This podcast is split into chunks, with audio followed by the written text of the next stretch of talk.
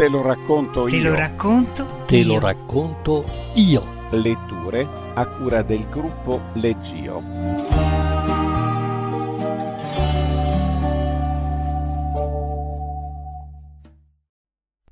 Lo spettro e il conciaossa di John Sheridan Le Fanu, tratto dal primo volume dei Racconti fantastici dell'Ottocento, curato da Italo Calvino. Legge Elena Galoppini. Del più famoso autore di storie di fantasmi della letteratura inglese vittoriana, John Sheridan Le Fanu, Dublino milleottocentoquattordici milleottocentosettantatré, era irlandese protestante discendente da ugonotti francesi, presentiamo un racconto giovanile, probabilmente il primo da lui pubblicato. The Ghost and the Bone Scepter è un caso intermedio tra il racconto fantastico di scuola gotica e la trascrizione di una leggenda del folklore locale. L'uomo senza paura che passa la notte in un castello infestato da un fantasma è un vecchio tema delle fiabe popolari d'ogni paese. Nella narrazione di Le Fanu a questo tema si innesta una tradizione irlandese per cui l'ultimo sepolto in un cimitero deve andare in giro a cercare acqua per i morti più anziani, assetati per via delle fiamme del purgatorio. Come effetto di questa credenza, capita che se due funerali si svolgono contemporaneamente, s'assista a una corsa tra loro per lasciare al morto ultimo arrivato il penoso incarico. L'originale è scritto secondo la pronuncia anglo-irlandese. Il suo spirito è tutto nel tono di narrazione orale. È uno dei rari racconti di Le Fanu in cui l'ironia sia dominante. Nel rivedere le carte del mio defunto amico Francis Purcell, tanto stimato e rispettato, che per quasi cinquant'anni svolse le difficili mansioni del parroco in un paese dell'Irlanda meridionale, mi è capitato in mano questo documento. È uno dei tanti dello stesso genere, essendo stato Purcell un curioso e diligente raccoglitore di antiche tradizioni locali, una merce di cui il luogo in cui risiedeva era ricchissimo. La raccolta e l'organizzazione di queste leggende era, per quanto io ricordo, il suo hobby, ma non avevo mai saputo che il suo amore per il meraviglioso e lo strano fosse arrivato al punto da spingerlo a mettere per iscritto i risultati delle sue ricerche, finché, come esecutore testamentario, non mi trovai in possesso di tutti i suoi manoscritti. È forse necessario aggiungere che la superstizione illustrata in questo racconto, e cioè che l'ultimo cadavere a essere sepolto è obbligato, immediatamente dopo la sua inumazione, a fornire agli altri inquilini del cimitero in cui giace acqua fresca per alleviare la sete ardente del purgatorio, è diffusa in tutta l'Irlanda del Sud. Chi scrive può attestare il caso di un ricco e rispettabile agricoltore, ai confini di Tipperary, che in segno d'affetto per la sua compianta consorte mise nella sua bara due paia di scarpe, uno leggero e uno pesante, uno per il tempo asciutto e l'altro per le giornate di pioggia. Voleva in tal modo alleviare le fatiche delle sue inevitabili camminate per procurare l'acqua e somministrarla alle assetate anime del purgatorio. Si sono anche avuti accesi e disperati conflitti nei casi di due cortei funebri che si avvicinavano insieme allo stesso cimitero, ognuno dei quali si sforzava di assicurare al proprio caro una priorità di sepoltura e quindi l'immunità dalla tassa imposta dalla capacità pedonali dell'ultimo arrivato. Non molto tempo fa avvenne che i membri di uno dei cortei, temendo di far perdere questo vantaggio al loro defunto amico, raggiunsero il cimitero passando per una scorciatoia e, violando uno dei pregiudizi più radicati, gettarono addirittura la bara oltre il muro di cinta per non perdere tempo con l'entrare dal cancello. Ma non voglio trattenere oltre il lettore con osservazioni introduttive e passo subito a presentargli il seguente estratto dai manoscritti del defunto reverendo Francis Purcell di Dramkulag. Raccontò i particolari che seguono, per come posso ricordarli, con le stesse parole di chi me li ha raccontati. Può essere necessario notare che egli era quello che si suol definire uno che parla bene, avendo per parecchio tempo istruito i giovani d'ingegno della sua parrocchia natia in quelle arti liberali e in quelle scienze che riteneva utile professare. Circostanza questa che può spiegare la presenza di certi paroloni nel corso del suo racconto, notevoli più per il loro effetto eufonico che per essere correttamente applicati. Passo quindi, senza altre introduzioni, a presentarvi le meravigliose avventure di Terry Neil. Beh, dunque, questa è una strana storia. È vera come è vero che lei sta seduto lì. E oso anche dire che non c'è ragazzo nelle sette parrocchie che potrebbe raccontarla meglio e più correttamente di me, perché è proprio a mio padre che è successa e tante volte l'ho sentita dalla sua stessa bocca. E posso dire con fierezza che la parola di mio padre era incredibile come il giuramento di un qualunque proprietario terriero del paese, al punto che se un pover'uomo si fosse cacciato in qualche sfortunato pasticcio, era lui che si presentava in tribunale a difenderlo. Ma questo non significa niente. Era un uomo onesto e sobrio, a parte un certo debole per il bicchiere, come lei può trovarne solo andando in giro per tutta una giornata. E nei dintorni non c'era uno che lo valesse per sgobbare nei campi e scavar fossi. Ed era formidabile anche nei lavori di carpenteria e nel sistemare vecchie sarcatrici e cose del genere. Dopo un po' si mise ad aggiustare ossa, ed era del tutto naturale, perché nessuno valeva quanto lui nell'accomodare la gamba di uno sgabello di un tavolo. E naturalmente non c'era concia ossa che avesse tanti clienti, uomini e bambini, giovani e vecchi, e a memoria d'uomo non c'erano mai state tante ossa rotte e rimesse a posto. Beh, Terry Neil, così si chiamava mio padre, cominciò a sentirsi il cuore leggero e la borsa pesante, e si comprò una piccola fattoria nelle terre del signor Falim, proprio sotto il vecchio castello, ed era proprio un posticino simpatico. Dalla mattina alla sera, delle povere creature che non ce la facevano neanche più a mettere un piede per terra, arrivavano continuamente da tutte le direzioni per farsi giuntare le ossa.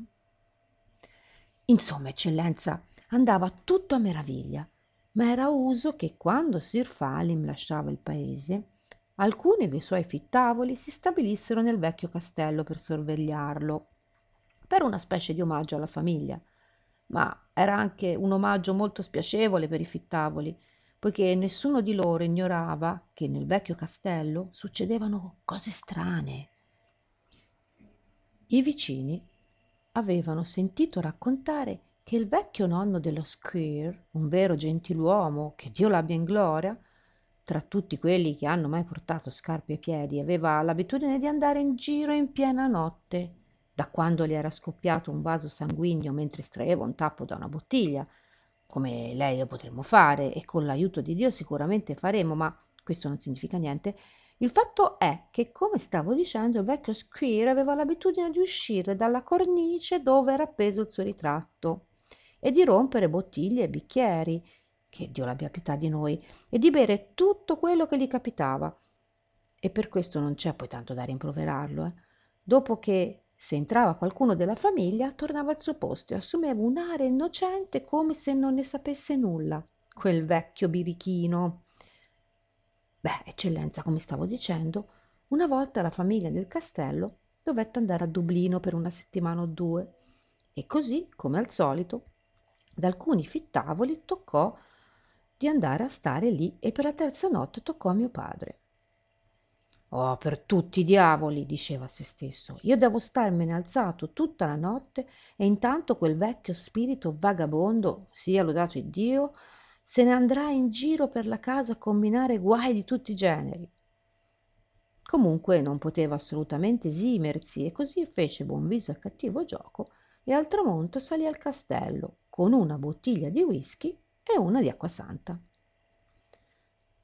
Pioveva piuttosto forte, la serata era buia e tetra, quando mio padre entrò e si spruzzò addosso l'acqua santa, e non passò molto tempo che dovette mandare giù una tazza di whisky per non sentire freddo al cuore. Fu il vecchio maggiordomo, Lawrence O'Connor, che gli aprì la porta. Lui e mio padre erano sempre andati molto d'accordo. Così, quando vide chi era e mio padre gli ebbe detto che toccava a lui montare la guardia al castello, si offrì di fargli compagnia. E può star sicuro che questo a mio padre non dispiacque affatto. Così Larry disse: «Abbiamo un po' di fuoco in salotto». «E perché non nel salone?» disse mio padre, che sapeva che il quadro del vecchio Squire era appeso in salotto. «Non si può accendere un fuoco nel salone», disse Lawrence, «perché nel camino c'è un nido di corvi». «Oh, allora», disse mio padre, «stiamocene in cucina. È molto sconveniente che uno come me se ne stia in salotto». «Ma non è possibile, Terry», disse Lawrence, «se dobbiamo rispettare le vecchie usanze, tanto vale farlo nel modo più corretto». «Al diavolo le vecchie usanze», disse mio padre, ma a se stesso si capisce, perché non voleva far sapere a Lawrence di aver paura. «Oh, benissimo, d'accordo, Lawrence». E così andarono entrambi in cucina, aspettando che venisse acceso il fuoco in salotto, il che non richiese molto tempo. Beh, eccellenza, poco dopo tornarono di sopra e si sedettero comodamente davanti al fuoco del salotto e si misero a parlare e a fumare e a bere. E per di più c'era un bel fuoco scoppiettante di legna e di erba che scaldava loro la pelle. Beh, come dicevo, signore, continuarono a conversare e a fumare nel modo più piacevole, finché a Lawrence non cominciò a venir sonno. E questo era più che naturale, trattandosi di un vecchio servo abituato a dormire molto. «Oh no», disse mio padre, «non ti starai addormentando?» «Ma neanche per idea», disse Larry, «sto solo chiudendo gli occhi per impedire che il profumo del tabacco me li faccia lacrimare. Quindi non occuparti di quello che faccio io», disse già un po' brillo, perché aveva uno stomaco forte, eh, che Dio l'abbia in gloria, «e continua con la tua storia. Io ti sto ascoltando», disse chiudendo gli occhi. Beh, mio padre, vedendo che parlare non serviva a niente, continuò con la sua storia. Era a proposito la storia di Gene Sullivan e della sua capra che stava raccontando, ed è una storia divertente e con tante sorprese da tenere sveglio tutto un dormitorio, e a maggior ragione da impedire a un cristiano di addormentarsi. E come la raccontò mio padre, credo che non si sia mai sentito niente di simile, né prima né dopo d'allora, perché ne urlò ogni parola, come se fosse disposto a restare senza fiato pur di tenere sveglio il vecchio Larry. Ma fu tutto inutile, perché divenne rauco e prima che lui arrivasse alla fine della storia, Larry O'Connor si era già messo a russare come una cornamusa. «Oh, per tutti i diavoli», disse mio padre, «non è terribile che questa vecchia carogna, oltre che mio amico, si addormenti in questa maniera, quando siamo tutti e due nella stessa stanza di uno spirito? Che la croce di Cristo ci protegga!» E stava già per scuotere Lawrence sino a svegliarlo, quando gli venne in mente che se fosse riuscito nel suo intento, lui se ne sarebbe sicuramente andato a letto, lasciandolo completamente solo, e sarebbe stato ancora peggio. «Ah beh», disse mio padre, «non voglio disturbare questo poveraccio. Non sarebbe né gentile né amichevole tormentarlo mentre sta dormendo. Vorrei solo essere anch'io nelle stesse condizioni». Dopodiché cominciò a camminare avanti e indietro e a dire le sue preghiere, finché non si trovò tutto coperto di sudore, mi scusi l'espressione, ma questo non gli servì a nulla. E allora, per calmarsi, si bevve un altro mezzo litro di whisky. «Oh, volesse Dio che io fossi così tranquillo come questo Larry. Forse se ci provassi riuscirei a dormire». E detto questo trascinò una grossa poltrona accanto a quella di Lawrence e ci si accomodò come meglio le fu possibile. Ma c'era una cosa strana che mi ero scordata di dirle. Suo malgrado non poteva fare a meno di dare ogni tanto una sbirciatina al quadro e notò immediatamente che i suoi occhi lo seguivano dappertutto e lo fissavano e ammiccavano ovunque lui andasse. «Oh», disse quando se ne accorse, «non ho più molte speranze ed è stata una grande sfortuna il giorno in cui ho messo piede in questo posto sciagurato, ma adesso non serve a niente spaventarsi. Se devo morire, tanto vale che traspiri impavidamente». Beh, eccellenza, cercò di mettersi il più possibile a suo agio e due o tre volte fu anche lì lì per addormentarsi, se non fosse stato per la tempesta che fuori gemeva e cigolava tra i grandi rami pesanti ed entrava fischiando nei vecchi camini del castello. Poi, dopo una grande e ruggente folata di vento, si sarebbe potuto credere che i muri del castello stessero per crollare, visto come tremavano. Ma all'improvviso la tempesta cessò e tutto fu silenzio, quasi come in una sera di luglio. Ma eccellenza non aveva smesso di soffiare da più di tre minuti quando gli sembrò di udire una sorta di rumore da sopra il caminetto. E allora mio padre aprì gli occhi quel tanto che bastava a farsi un'idea di quel che gli succedeva attorno e vide Parola, il vecchio squire, uscire dal quadro come se si stesse togliendo la sua giubba da cavallerizzo, sino a sbarazzarsene completamente e a saltare dal caminetto sul pavimento. Beh, quel vecchio mascalzone, e a mio padre questo parve il più sporco dei suoi tiri, prima di mettersi a fare qualcosa di strano, si fermò un attimo a sentire se i due uomini stavano dormendo e appena pensò che fosse tutto tranquillo allungò una mano, prese la bottiglia del whisky e ne ingoiò almeno mezzo litro, dopodiché eccellenza, ingurgitata la sua dose, chiuse per bene la bottiglia e la rimise esattamente nel posto in cui era prima e cominciò a camminare avanti e indietro con un'aria sobria e solida, come se non avesse mai fatto niente del genere.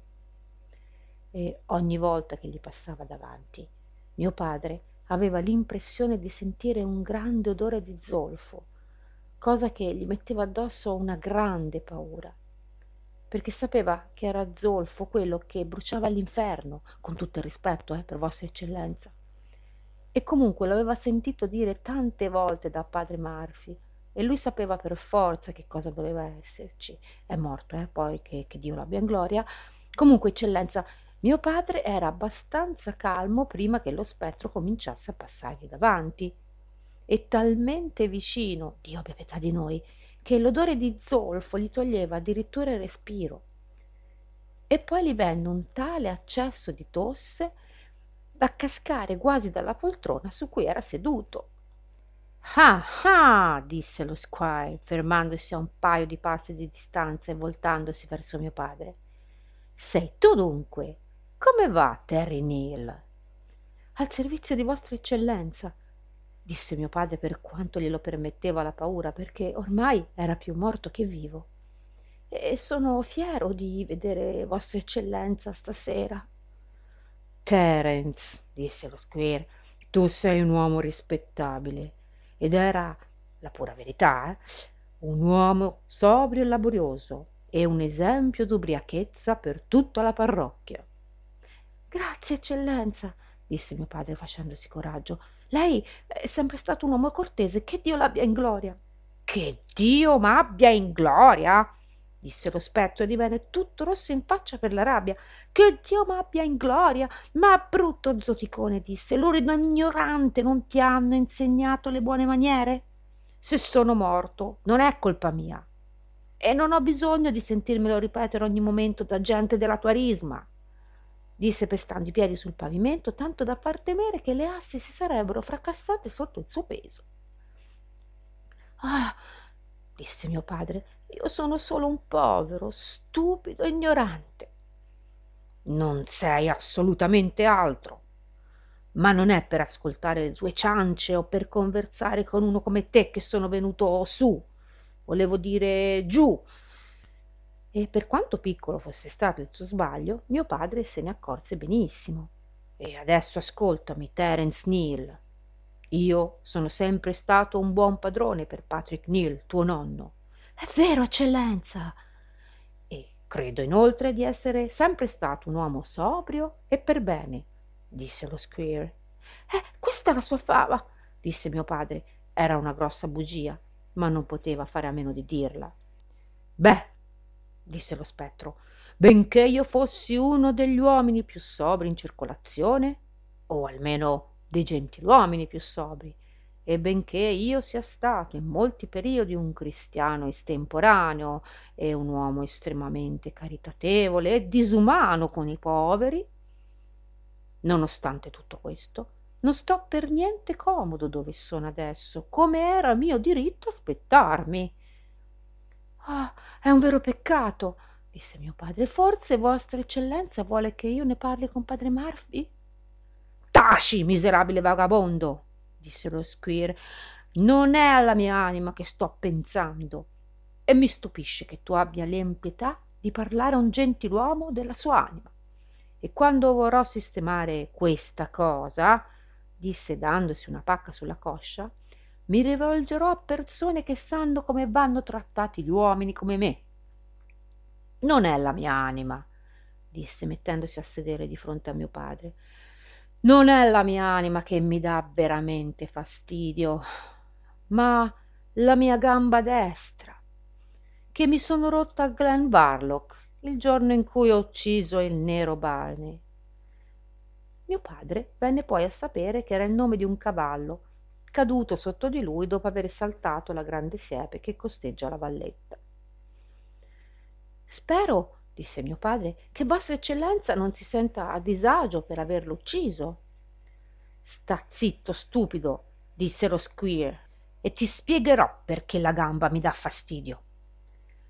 Nel luogo dove passo gran parte del mio tempo, a parte quel poco che mi è concesso per guardarmi attorno qui dentro, devo camminare molto più di quanto abbia mai fatto e molto più di quanto vorrei, anche perché devi sapere che la gente in mezzo alla quale mi trovo ha una smodata passione per l'acqua fredda e non c'è niente di meglio per loro. Inoltre là il tempo è più caldo che piacevole e io ho il compito di aiutare a portare l'acqua e personalmente ne ricevo una razione ben misera. Ed è un lavoro molto faticoso e stancante, te lo assicuro, perché hanno tutti una sete incredibile e bevono tutto quello che le mie gambe possono portargli. Ma quello che proprio mi ammazza è la debolezza di questa mia gamba e voglio che tu le dia uno strattone o due per rimetterla a posto. Tutto qui quello che voglio». «Ah, ma eccellenza!» disse mio padre, che non aveva nessuna voglia di mettere le mani addosso allo spettro. «Io non avrei mai la spietatezza di fare una cosa simile a Vostra Eccellenza. Lo faccio solo con le povere creature come me». «Basta con le chiacchiere», disse lo squire. «Eccoti la mia gamba», disse alzandola verso di lui. «Tirala con tutte le tue forze, se non lo farai, per le potenze immortali non ci sarà osso della tua carcassa che non ridurrò in polvere». Udendo questo, mio padre capì che non sarebbe servito a niente discutere e così prese la gamba e continuò a tirare finché, Dio ci benedica, non ebbe il viso madido di sudore. «Tira, maledetto!» disse lo squire. «Ai suoi ordini, eccellenza!» «Tira più forte!»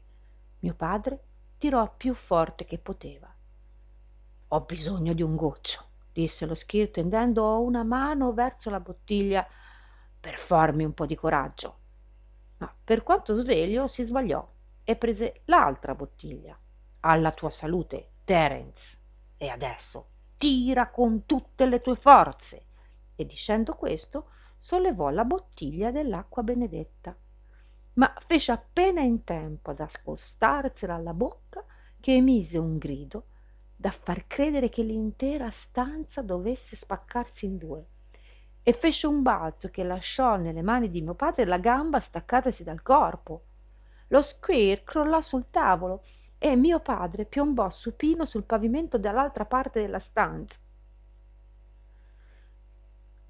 Quando rinvenne, il gaio sole del mattino stava splendendo attraverso le imposte e lui giaceva sulla schiena, con la gamba di una di quelle vecchie poltrone staccata dal suo incastro e stretta nella sua mano e diretta verso il soffitto. E il vecchio Larry dormiva profondamente e russava più forte che mai. Quel mattino mio padre andò da padre Murphy e da quel giorno sino alla morte non trascurò mai di confessarsi né di andare a messa, e quello che raccontava era tanto più facilmente creduto per il fatto che ne parlava solo di rado. In quanto allo squire, cioè allo spettro, non so se sia stato perché non gli piaceva quel liquido o perché aveva perso la gamba, fatto sta che non risulta sia più andato in giro.